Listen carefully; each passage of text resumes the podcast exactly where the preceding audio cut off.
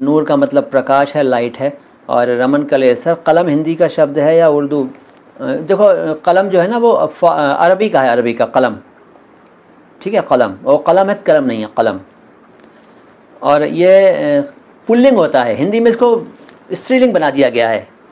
नन्ही कलम, इस तरह से लिखा जाता है। नन्ही वन्नी कुछ नहीं नन्हा कलम होगा। अगर कलम को नन्हा बनाना है तो नन। कुल मिलाकर, पुल्लिंग है मैस्कुलिन जेंडर है। ठीक है? जो कलम शब्द है, कलम, मेरा कलम, मेरी कलम नहीं तुम्हारा कलम, मेरा कलम, उसका कलम